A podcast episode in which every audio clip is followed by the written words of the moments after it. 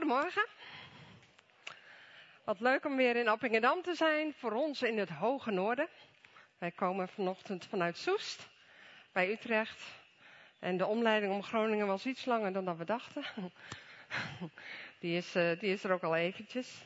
Um, het is altijd leuk om weer hier naartoe te rijden, want het voelt een beetje als thuis. Nou, het is ook thuis, want ik ben geboren in Gleens, Godlinse.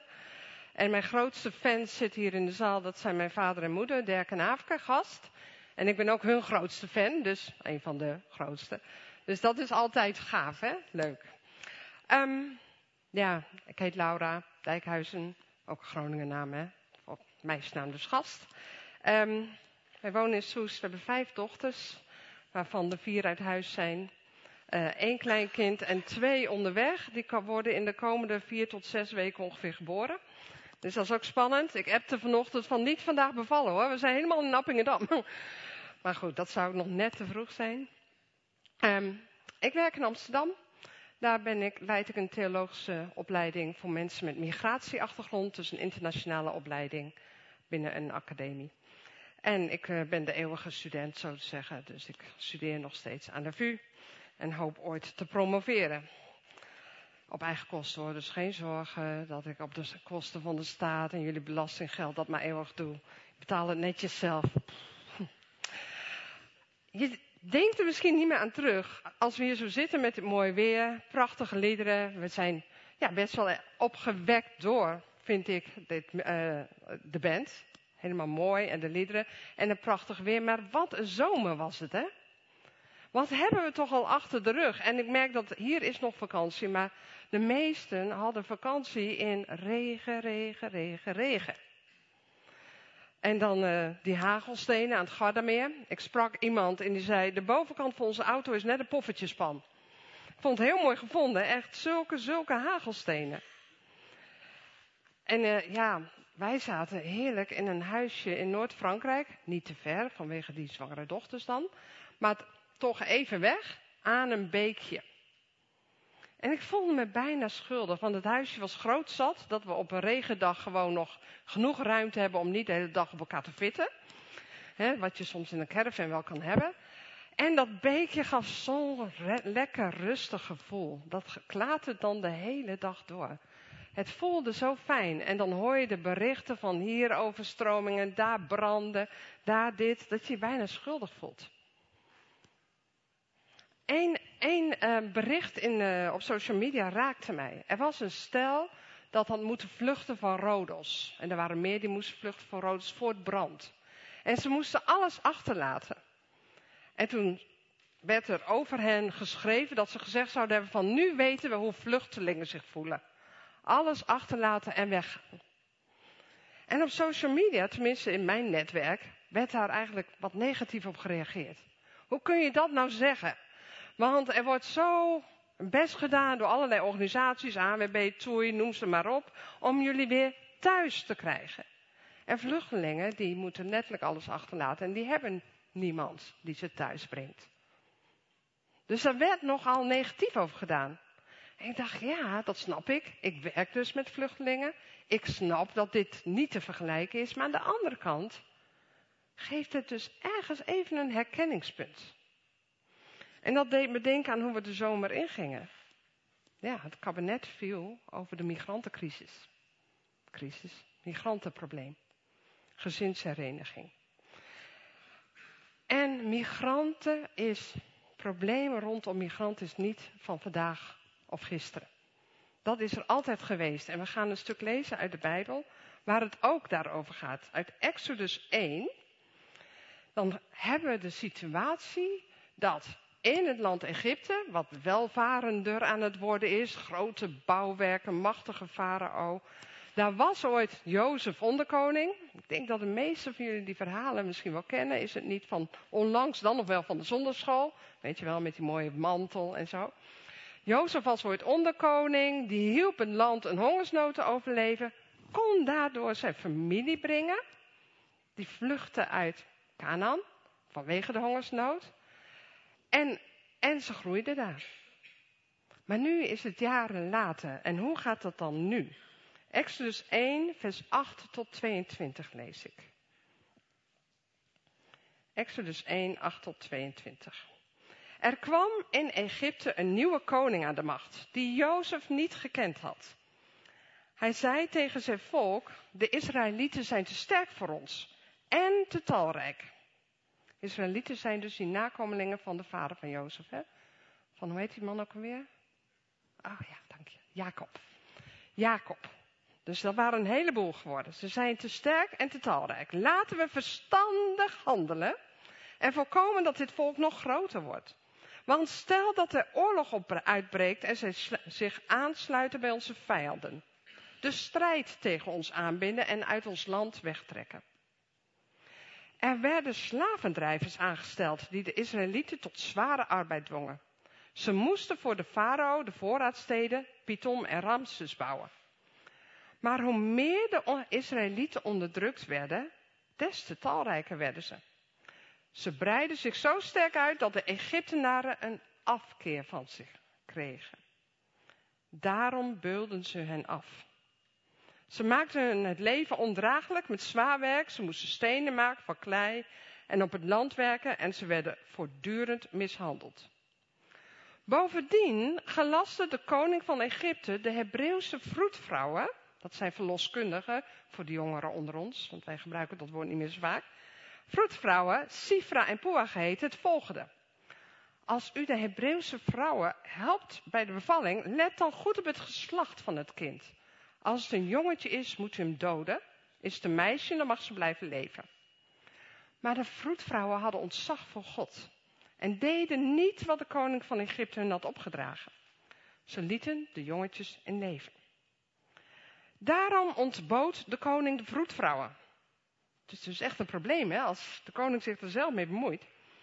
Wat heeft dit te betekenen? vroeg hij hun. Waarom laat u de jongens in leven? En de vroedvrouwen antwoordden de farao.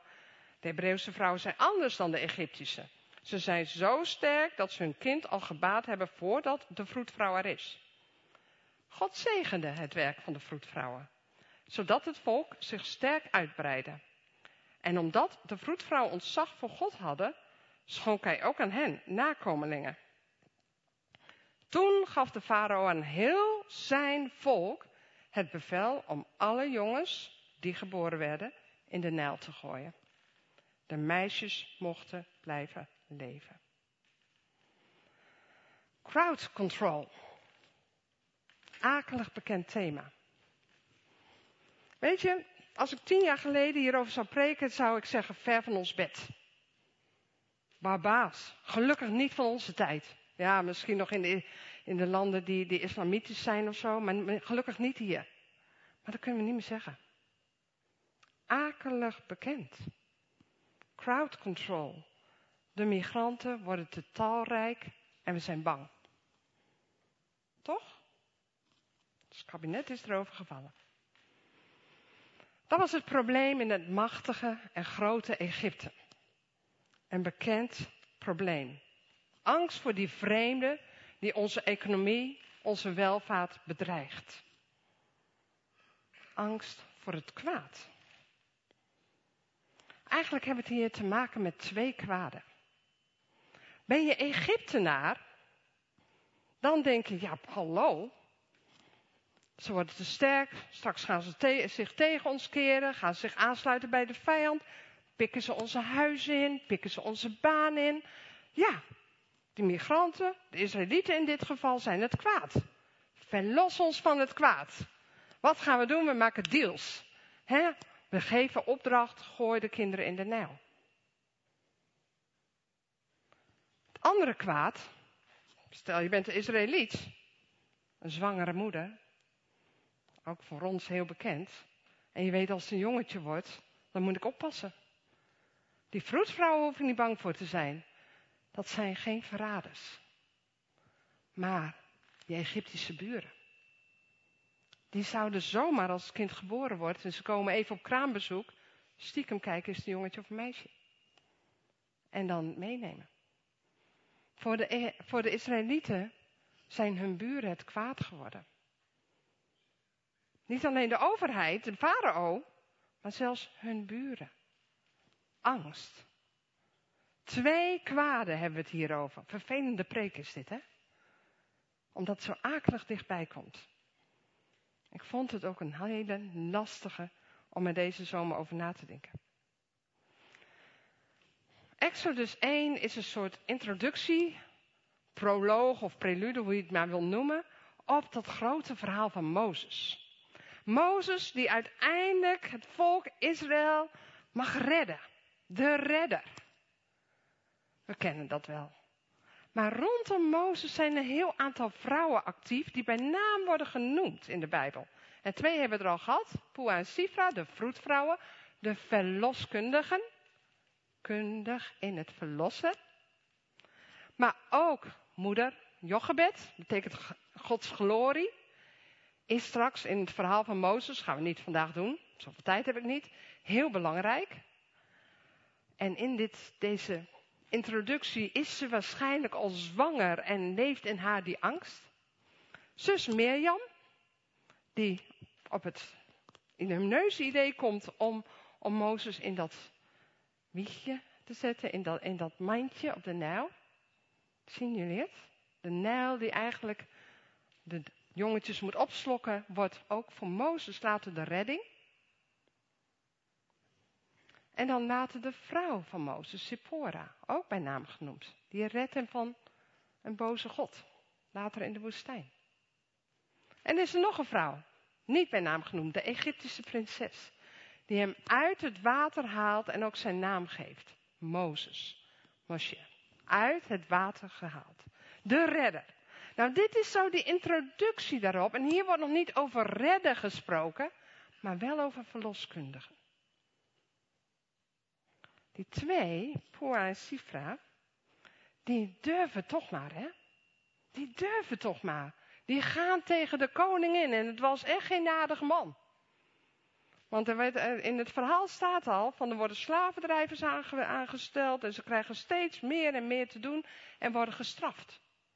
Dus ze weten dat ze met hun leven spelen. Ze durven maar. Toen ik hierover nadacht, dacht ik, ja, wat is eigenlijk verloskundige?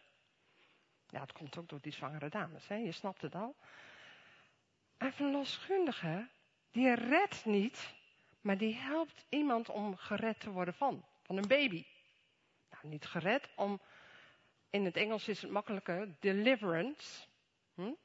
Om bevrijd te worden van een baby die dan uiteindelijk zijn eigen leven gaat leiden.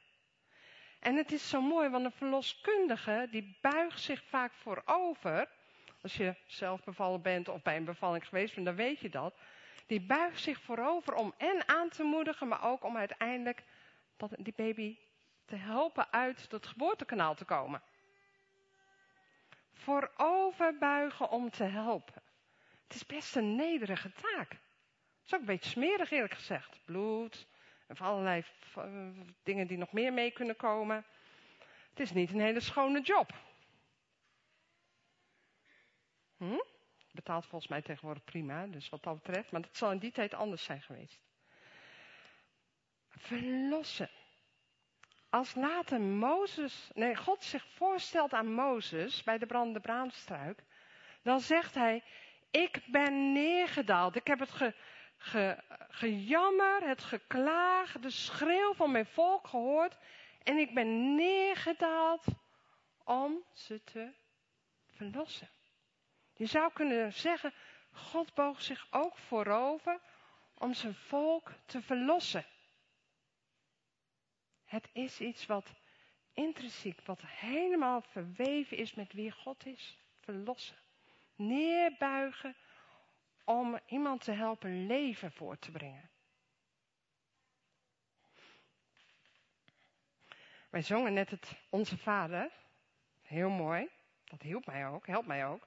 Want daarin staat heel mooi, verlos ons van het kwade. In de nieuwste vertaling staat het zo in Marcus 6, vers 13. En breng ons niet in beproeving, maar red ons van het kwaad. Want aan u behoort het koningschap, de macht en de majesteit in eeuwigheid. Amen.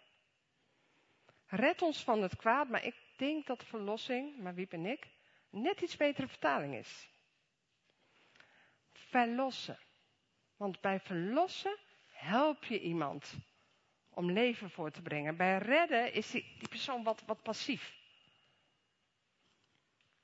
Dat mag je ook weer vergeten hoor, want dat zit voor mij dagen, weken nadenken achter. Maar ik wil dat even tegenover elkaar zeggen.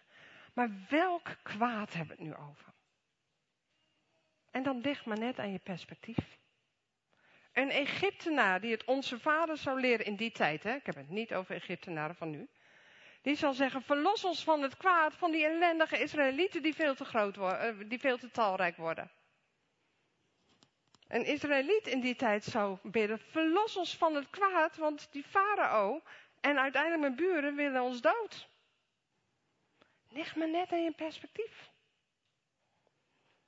Als jij, als u, als ik bid, verlos ons van het kwaad.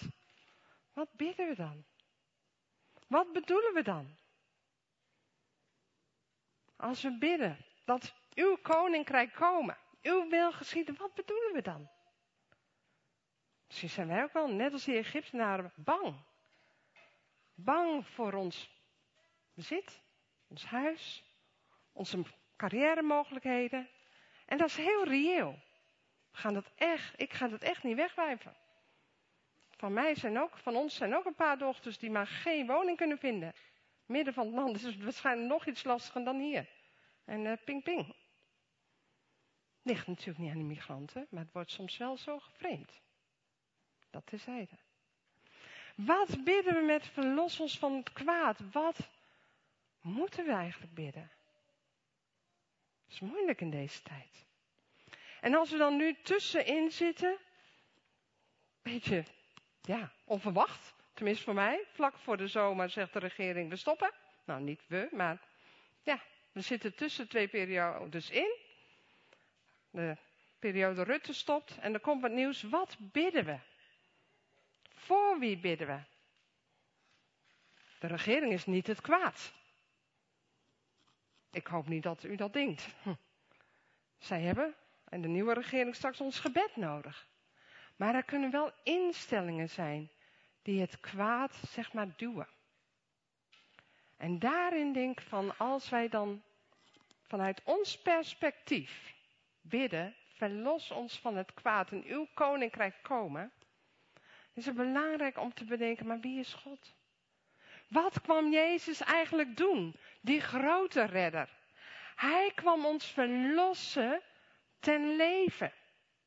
En daar waar een instelling of een wet of een overeenkomst opdracht geeft wat dood, dan geldt dat niet als een instelling van God. Want hij is een God ten leven. Even los van hele moeilijke persoonlijke keuzes. Ik heb nu over de grote, grote vraagstukken. En dan is onze, ons gebed dus, Heer, help ons, geef ons wijsheid in deze moeilijke situatie. Geef ons een regering die daarnaar kan luisteren. Of hoe je dat ook maar vorm wil geven. Verlos ons van het kwaad is niet het wegwijven van het probleem. Want crowd control, in dit geval, en we hebben nog, nog wel wat andere problemen ook. Ja, dat is aan de hand. We moeten er iets mee. Maar het gebed, juist in deze tussentijd. Verlos ons van het kwaad. Heer, ik weet het even niet. Ik vind het lastig. Maar verlos ons van het kwaad wat tegenover u staat, wat tegen u opstaat, is echt een heel krachtig gebed. En ik wil mezelf en u ook aanmoedigen om in deze tussentijd te bidden voor die nieuwe mensen die allemaal naar voren stappen. En die straks misschien wel de durf hebben om in onze regering plaats te nemen.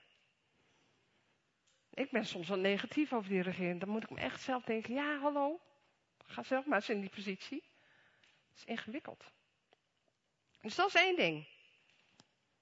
Er, is er zijn een aantal problemen. We krijgen straks een nieuwe regering. Laten we bidden. Laten we bidden. En als we niet weten wat we moeten bidden, omdat we toch een beetje in die twee kampen zitten, een beetje in Egypte van ja, maar het is toch ook een probleem. En dan zijn migranten het voorbeeld, hè, maar er zijn meerdere problemen. En we zitten een beetje in het kamp van ja, maar dat, we kunnen het toch ook niet maken. Dat, dat, dat we ze maar laten verdrinken. Of doodgaan in de woestijn. Kan wel ver weg zijn, maar we kunnen niet zeggen we wassen onze handen in onschuld. Als we er een beetje tussenin zitten, dan hebben we God nodig die ons leidt in ons gebed. Ik in ieder geval. En het andere heeft te maken met verlossen. Zoals die verloskundigen één voor één zich voorover buigen om een moeder te verlossen van een baby ten leven, zo geloof ik dat wij ons kunnen voorover buigen voor één persoon of één situatie. Waar we misschien vieze handen van krijgen. Waar misschien anderen van zeggen, nou dat jij dat doet zeg, zou ik niet doen. Maar van wij denken, ja maar dit past in Gods redding. We zijn waarschijnlijk geen redders. We zijn waarschijnlijk niet allemaal Mozes. We mogen Jezus volgen op de manier die gewoon in ons eigen wereld, in ons persoon, bij onze persoonlijkheid past. Maar laat ons gebed ook zijn, waar kan ik mij voor overbuigen om iemand te verlossen? Als ik met mijn studenten praat en mijn collega's hebben bijna allemaal een uh, achtergrond als vluchteling. Mijn werkgever ook, Overbergen, in de boten, al dat soort uh, zaken die we kennen van kranten en tv. Dan vertellen ze bijna allemaal, er was één persoon, er was één gezin. Bij iemand mocht ik altijd aankloppen. Die persoon zei, je mag me altijd bellen. Die heeft me geholpen met de formulieren. Bij die mocht ik altijd eten. Er was één uh, persoon die wij persoonlijk kenden uit Soest. Woonde al heel lang in Nederland. Uit Sierra Leone. En uh, wij kenden hem omdat onze uh, jongste dochter vriendinnen was met de jongste dochter van mensen waar hij ook veel thuis kwam. Dus hij kende ook ons gezin.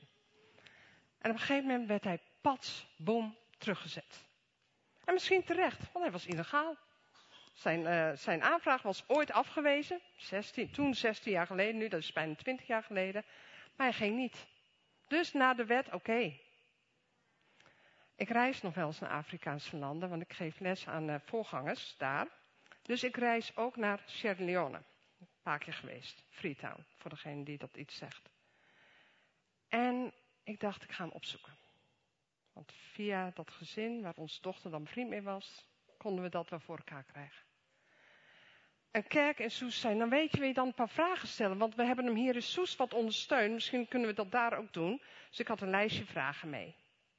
Netjes geregeld. Na een dag onderwijs aan pastors zou hij naar die kerk toe komen en dan zou ik hem even die vragen stellen. Heel verstandelijk bedacht. Totdat ik hem daar zag en hij mij zag. En ik schiet er weer van vol. Dat is verschrikkelijk. Deze man was teruggestuurd, maar in het land was hij totaal niet meer welkom. Hij was ziek. In dit land had hij geen medicijnen. Maar bovenal was hem alle hoop ontnomen.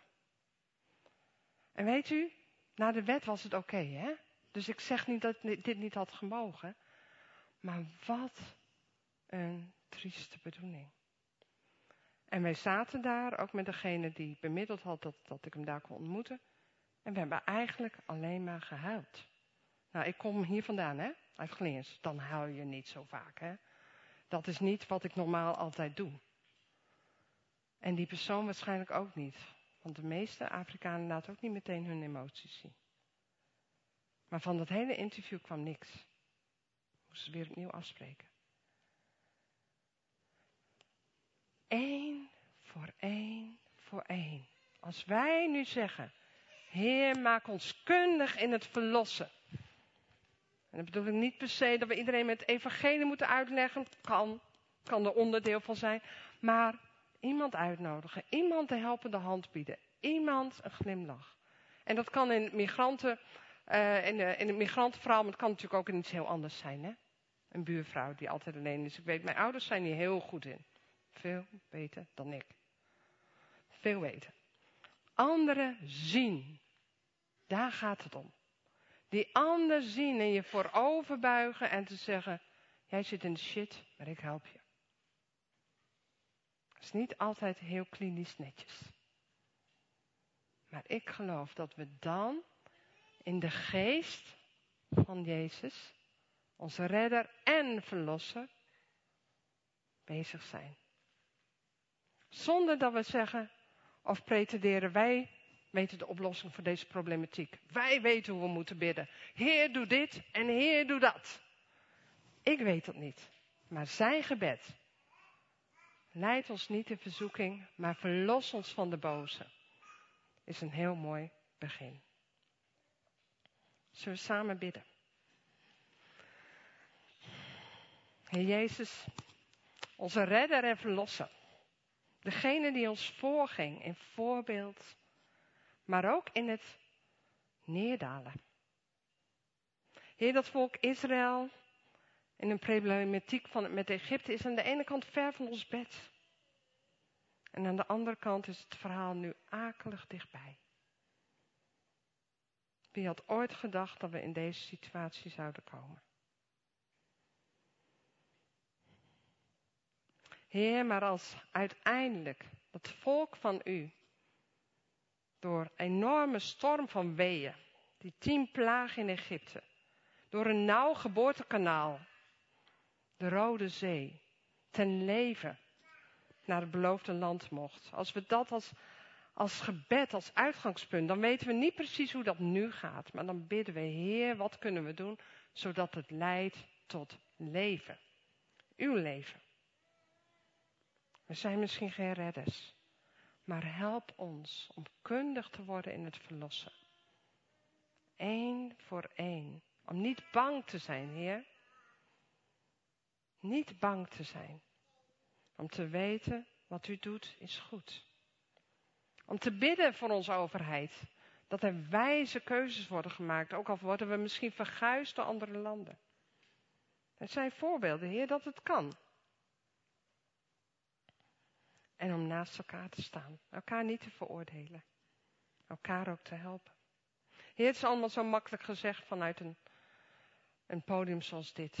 Ik vind dit ook moeilijk. Ik vind het misschien wel de moeilijkste preek. Maar vader, u overziet nog steeds wat er gebeurt. U was gisteren, vandaag en morgen dezelfde, omdat u daar allemaal bij bent. Wij weten niet waar het heen gaat met alle situaties waar wij ons in bevinden. Maar u bent ook al morgen. En over tien jaar en over honderd jaar. Dus als we aan u vasthouden als anker. In leven en sterven. En als we zeggen, wie mogen we mee vasthouden? Heer, dan buigen we ons voorover om onderdeel te zijn van die verlossing. En ik bid voor ons allemaal, zelf inclusief. Help ons daarbij. We hebben u nodig. We hebben u nodig in onze situatie persoonlijk, maar ook hier in Appingedam en omgeving. In de provincie Groningen met zijn eigen problematieken.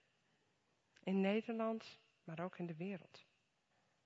het is te groot voor ons, Heer. Het is echt te groot. Maar help ons om die ene te zien die u op ons pad brengt. Verlos ons van het kwaad. Want van u is het koninkrijk en alle kracht en de heerlijkheid tot in eeuwigheid. Amen.